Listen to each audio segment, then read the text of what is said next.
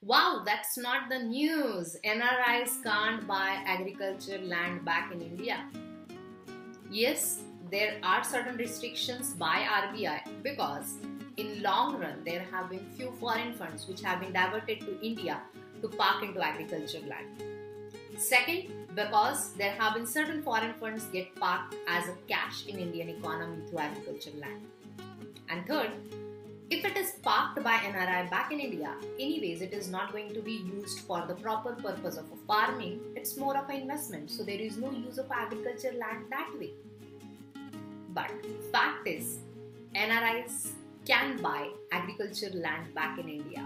So if you are NRI thinking of I want to buy my own farm land, agriculture land. So when I come on retirement or when I come for my yearly India visit, I should chill at my farmhouse. If that's your aim, this video is for you. My name is Reshma Hajite. I'm into real estate land investment since last 13 years. In last 13 years, I have fulfilled the dream of 1250 plus clients to buy agriculture land. Let's get on to the fact NRIs can buy agricultural land in India in three ways. If you are an NRI but your spouse is not NRI, that's the first way. Your spouse, you can actually buy agricultural land on his name or her name. Second way, you can't buy agricultural land as an NRI, but you can always inherit the agricultural land.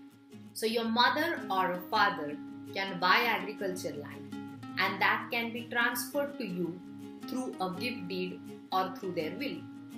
And third way is your immediate siblings on their name agriculture land can be given to you as a gift deed. It attracts some stamp duty so these are the three ways in which nris can fulfill their dream of buying agriculture land.